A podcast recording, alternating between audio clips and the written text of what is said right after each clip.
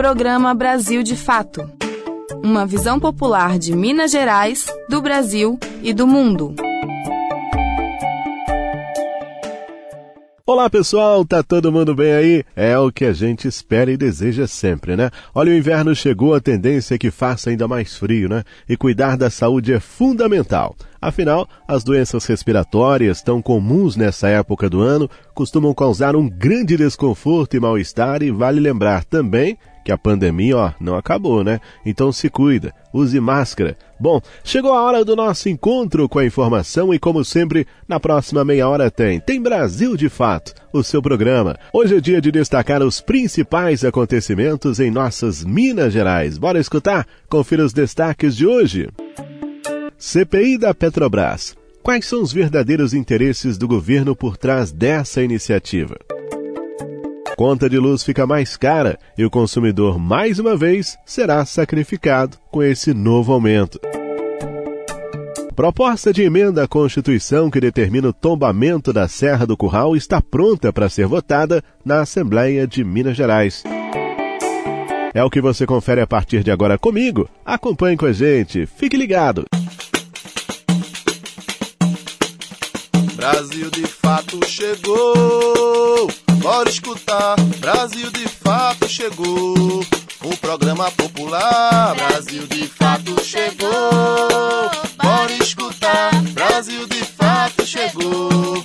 O programa popular. Você está ouvindo o programa Brasil de Fato uma visão popular de Minas Gerais, do Brasil e do mundo. Governo Bolsonaro quer criar a CPI da Petrobras para justificar a sua venda e não para conter os sucessivos aumentos dos combustíveis, de acordo com a oposição. As informações, quem traz é Talita Pires. O Congresso Nacional começou a coletar nesta terça as assinaturas para a abertura de uma comissão parlamentar de inquérito sobre a Petrobras. A CPI foi anunciada pelo presidente Bolsonaro como uma tentativa de apurar a conduta da chefia da estatal frente aos altos preços dos combustíveis. No entanto, a investigação deve servir como argumento para privatizar a empresa. Essa leitura é feita não só pelos deputados da oposição, mas também pela base do governo. O deputado federal Eduardo Bolsonaro, por exemplo, filho do presidente, já afirmou ser favorável à investigação sobre chefes da Petrobras indicados pelo próprio pai. Por conta desse viés privatista, parlamentares da oposição têm sido contrários à comissão.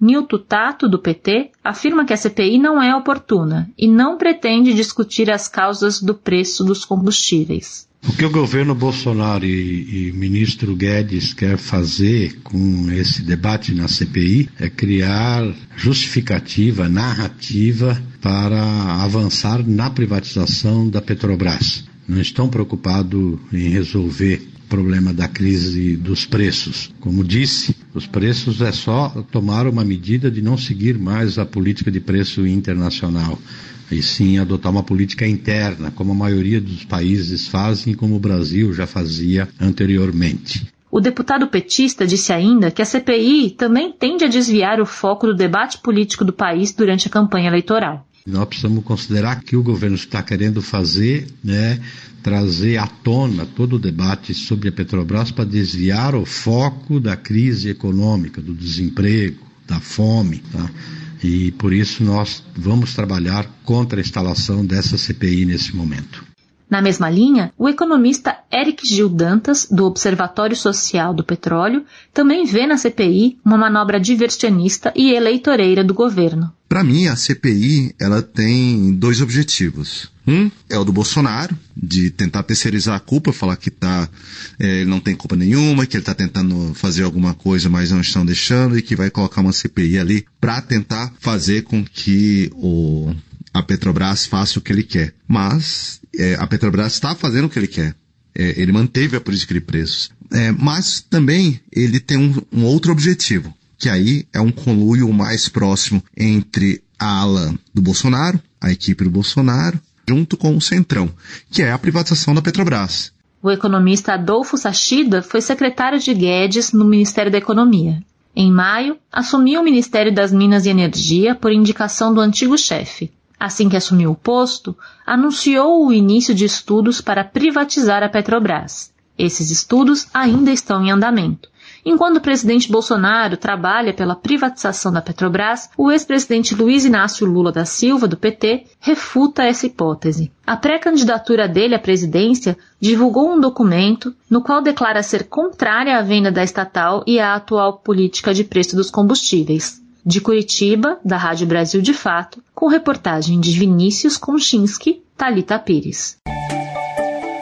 E a gente continua falando desse assunto que se tornou recorrente na vida do povo brasileiro, né? Aumento. Quantas vezes, só esse ano, você já ouviu essa palavra?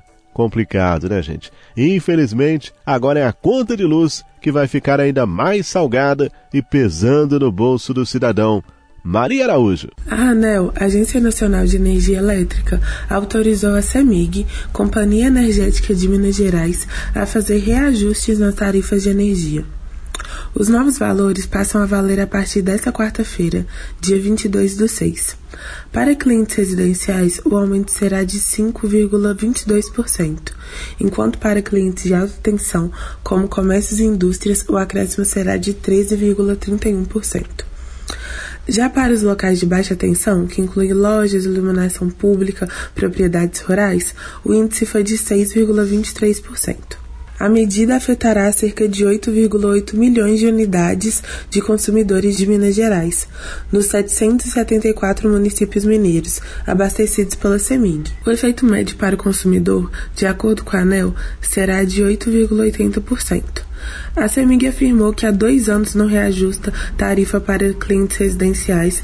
Informou ainda que em 2020 e 2021 não houve reajuste tarifário para os clientes residenciais da companhia, pois nesses dois anos devolveu cerca de 2,2 bilhões. Ao todo, ainda de acordo com a estatal, já foram devolvidos cerca de 5 bilhões aos clientes nos reajustes tarifários nos últimos três anos, o que, com essa antecipação, diminui o impacto do reajuste. Além disso, em nota, a CEMIG disse que as tarifas de todas as distribuidoras brasileiras são estabelecidas pela ANEL e que o reajuste foi dado na terça-feira anterior ao dia 28 de maio, que é a data definida para a aplicação de novas tarifas da CEMIG. Do valor cobrado na tarifa, a CEMIG afirmou que 23,1% ficam na estatal e se destinam a remunerar o investimento, cobrir depreciação dos ativos e outros custos. Os demais 76,9% são utilizados para cobrir encargos setoriais, 16,1%, tributos pagos ao governo federal e estadual, 27,3%, energia comparada, 26%, encargos de transmissão, 7% e receitas irrecuperáveis, 0,5%. Segundo a CEMIG, mais de um milhão de clientes já foram beneficiados pela tarifa social de energia elétrica. O desconto de até 65% na tarifa de energia da conta de luz é destinado a famílias cadastradas em programas sociais do governo federal. Para comunidades indígenas e quilombolas, o desconto pode chegar a 100% na conta de luz. Se antes as famílias inscritas nesses programas precisavam solicitar o cadastro na tarifa social de energia elétrica, a partir de janeiro desse ano, o benefício passou a ser contabilizado de forma automática. De Belo Horizonte, da Rádio Brasil de Fato, Maria Araújo. Se por um lado a conta fica mais cara, por outro, agora quem vive na zona rural pode vir a ter acesso à luz elétrica com mais facilidade sem tanta burocracia. Quem traz os detalhes para gente é o correspondente da Rádio Assembleia, repórter Flávio Júnior. Os consumidores de energia elétrica nas zonas rurais de Minas vão precisar comprovar apenas a posse do imóvel para requisitar a ligação da luz. Isso porque o plenário da Assembleia aprovou de forma definitiva um projeto que vai garantir esse direito em lei. Além dessa matéria, os deputados aprovaram em segundo turno outras 11 propostas nessa terça-feira. Segundo o texto aprovado de autoria do deputado Celinho do Sintrocel do PCdoB, a CEMIG está proibida de negar o pedido de nova ligação de energia elétrica devido à falta da comprovação da propriedade do bem. A proposta cita uma resolução da Agência Nacional de Energia Elétrica que assegura o direito de requisitar a ligação a todos que comprovarem apenas a posse da propriedade. Também foi aprovada a proposta que altera regras de distribuição do ICMS para os municípios, com o objetivo de incentivar projetos de esporte. Para isso, os valores de cada cidade serão calculados segundo as atividades esportivas desenvolvidas. De acordo com o deputado Cristiano Silveira, do PT, o projeto inclui o Bolsa Atleta Amador como um critério de pontuação. Eu tenho conversado com os prefeitos e os prefeitos estão muito simpáticos à ideia também de criar o Bolsa Atleta Amador a nível municipal. E penso que o Estado pode aí também criar uma contrapartida para que a gente apenas não dê a ideia, mas dê também condições financeiras para que o programa aconteça. Então a ideia é que o Bolsa Atleta Amador ele também seja um dos critérios na composição dos recursos que o município poderá receber a partir do ICMS esportivo. Mais informações estão no portal almg www.gov.br da Assembleia Legislativa em Belo Horizonte, Flávio Júnior. Participe da nossa programação. Mande um WhatsApp pra gente. Anote o número 31 98468 4731. Repetindo, 31 98468 4731. É você no programa Brasil de Fato.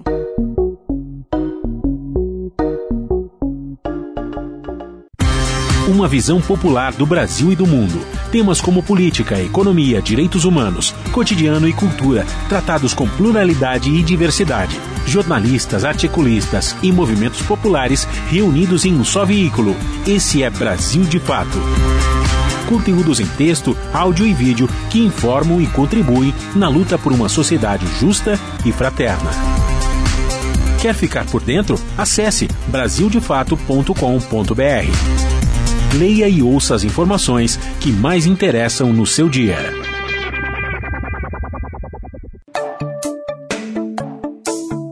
Programa Brasil de Fato.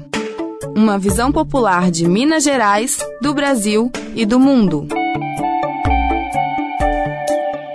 Estamos de volta e olha, a PEC, proposta de emenda à Constituição, que determina o tombamento da Serra do Curral na região metropolitana de Belo Horizonte, está pronta para ser votada em plenário em primeiro turno.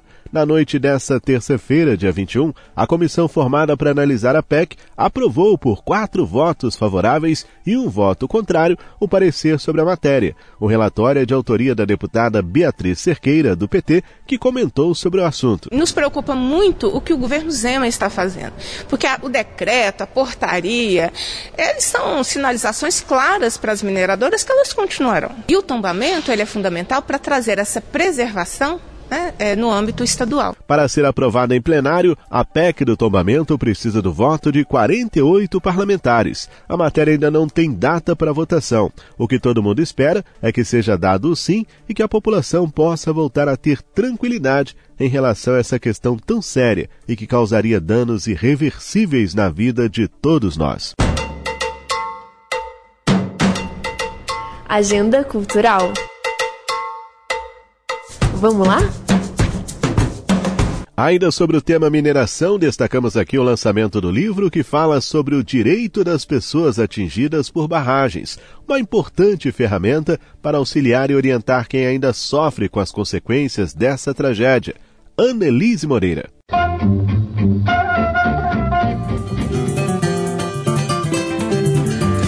Mosaico Cultural, uma produção Rádio Agência Brasil de Fato.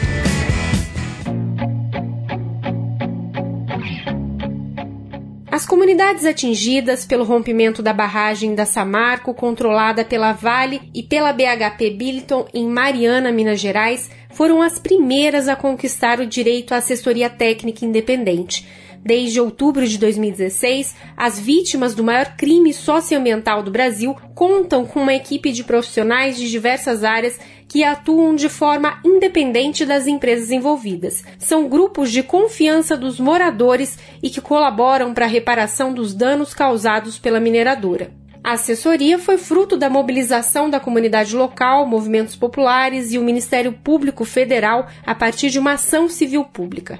A conquista se tornou um marco recente no contexto dos conflitos socioambientais causados por empreendimentos minerários em Minas Gerais, como explica o Idge Arcângelo da Caritas Brasileira Regional Minas Gerais. As assessorias técnicas, elas surgem no contexto de diminuir a assimetria dos recursos técnicos e econômicos que existem entre as grandes empresas minerárias e as populações locais que convivem com esses empreendimentos. Então, a partir de uma perspectiva né, de garantia dos direitos e participação informada é, dessa população nos processos é, e a, a garantia né, de compreensão dos trâmites e processos também.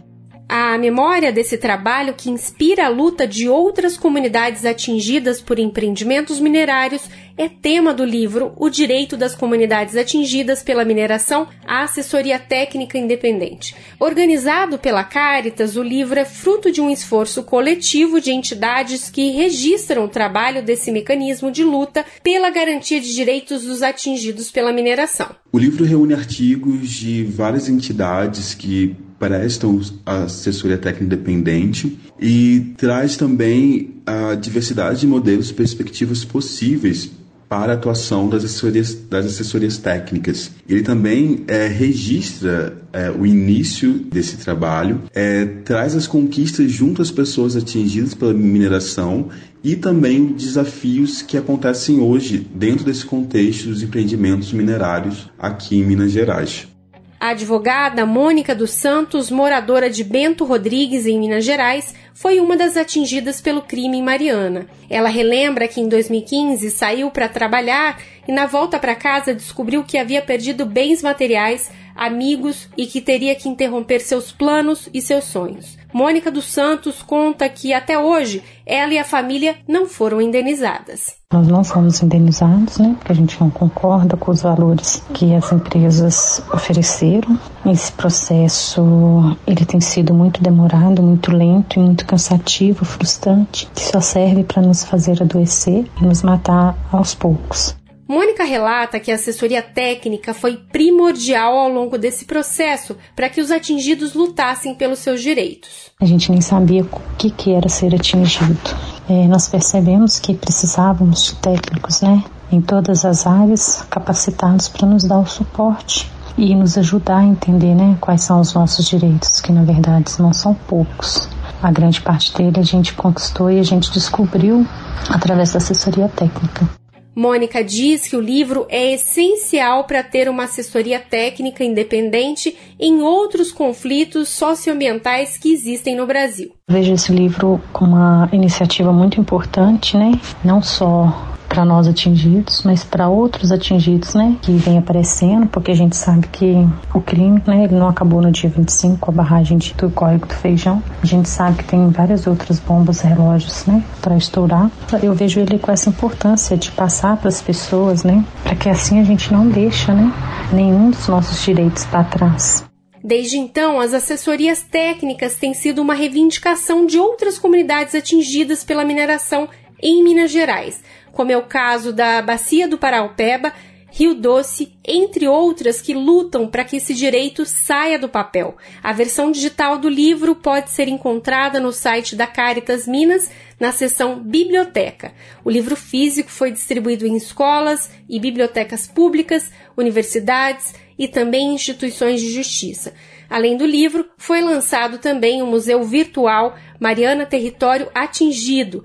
É possível conhecer as riquezas culturais em cada território atingido, as mudanças antes e depois do rompimento das barragens e também você pode percorrer o percurso da lama de rejeitos da mineradora. A Fundação Renova, responsável pelas indenizações, foi questionada a respeito da proposta para os atingidos do município de Bento Rodrigues e até o fechamento da reportagem em áudio não houve resposta. Assim que ela for recebida, atualizaremos as informações na reportagem do site. De Minas Gerais para a Rádio Brasil de Fato, Anelise Moreira. Essa emissora é parceira da Rádio Brasil de Fato. A ABJD é a Associação Brasileira de Juristas pela Democracia. Defende o Estado democrático de direito, a presunção de inocência, o devido processo legal e o acesso à justiça. A ABJD é a única organização do Brasil que reúne todas as categorias de juristas do estudante à juíza, da servidora do sistema de justiça ao defensor público. Juristas democráticos são essenciais para evitar retrocessos e avançar nos direitos e garantias. Faça parte da ABJD. Entre no site e associe-se a abjd.org.br.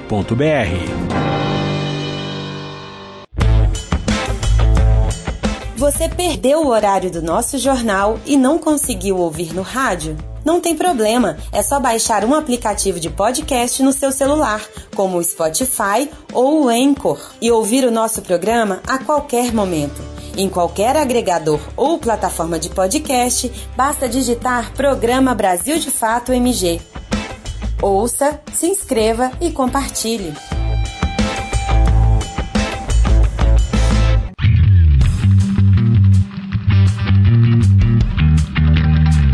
Resenha Esportiva.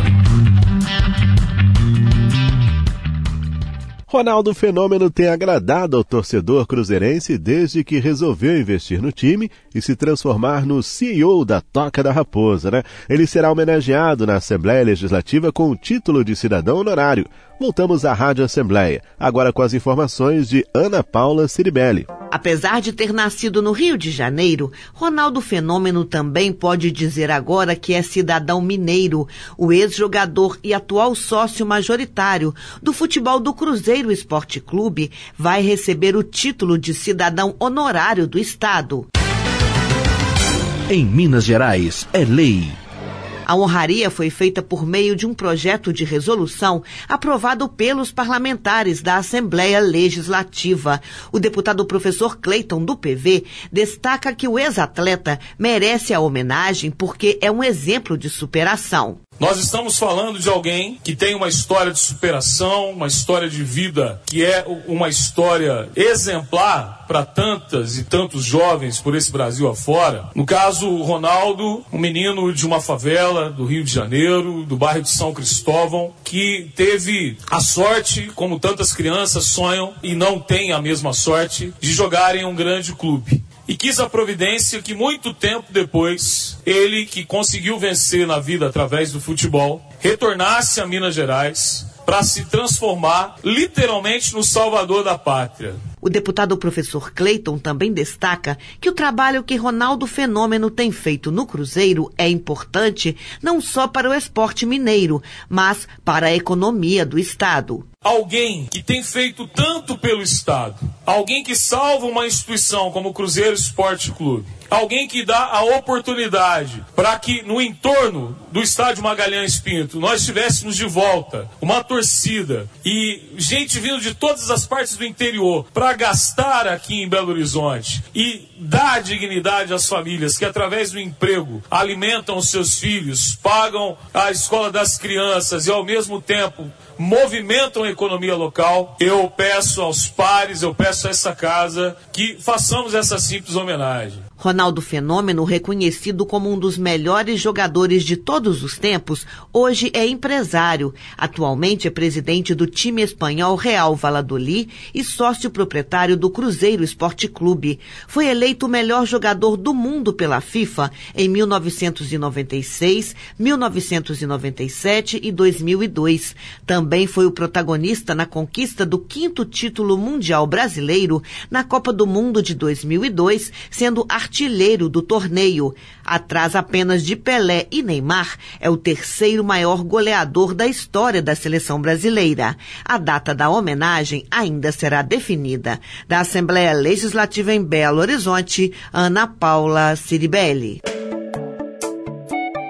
E hoje tem jogão de bola na telinha. Começa o mata-mata da Copa do Brasil com um jogaço aqui em Belo Horizonte. Mais detalhes do futebol, como sempre, com ele, Fabrício Farias. Giro Esportivo. As principais notícias do mundo da bola com Fabrício Farias. Salve, salve, meu caro ouvinte, minha caro ouvinte do nosso Giro Esportivo. Depois de duas semanas com rodadas do Campeonato Brasileiro, A ordem da vez na nossa quarta-feira de futebol é o mata-mata e é o mata-mata mais famoso do Brasil é a Copa do Brasil em sua fase de oitavas de final, trazendo as emoções do futebol nesse meio de semana para você, torcedor, para você, torcedora. E temos clássicos regionais, clássicos nacionais, então é uma noite que com certeza promete bastante. Daqui a pouquinho, sete horas da noite, lá em Goiânia, o Atlético Goianiense recebe Goiás. Esse é o primeiro clássico regional da noite de hoje, que também vai contar às oito horas da noite com Fortaleza e Ceará lá no Castelão. Realmente, dois confrontos que prometem bastante. Já às sete e meia, o Bahia recebe o Atlético Paranaense lá em Salvador. E às nove e meia da noite, dois clássicos também que tem tudo para mexer com a emoção do torcedor brasileiro, da torcedora brasileira na noite de hoje. Nove e meia da noite, o Corinthians recebe o Santos em sua arena na capital paulista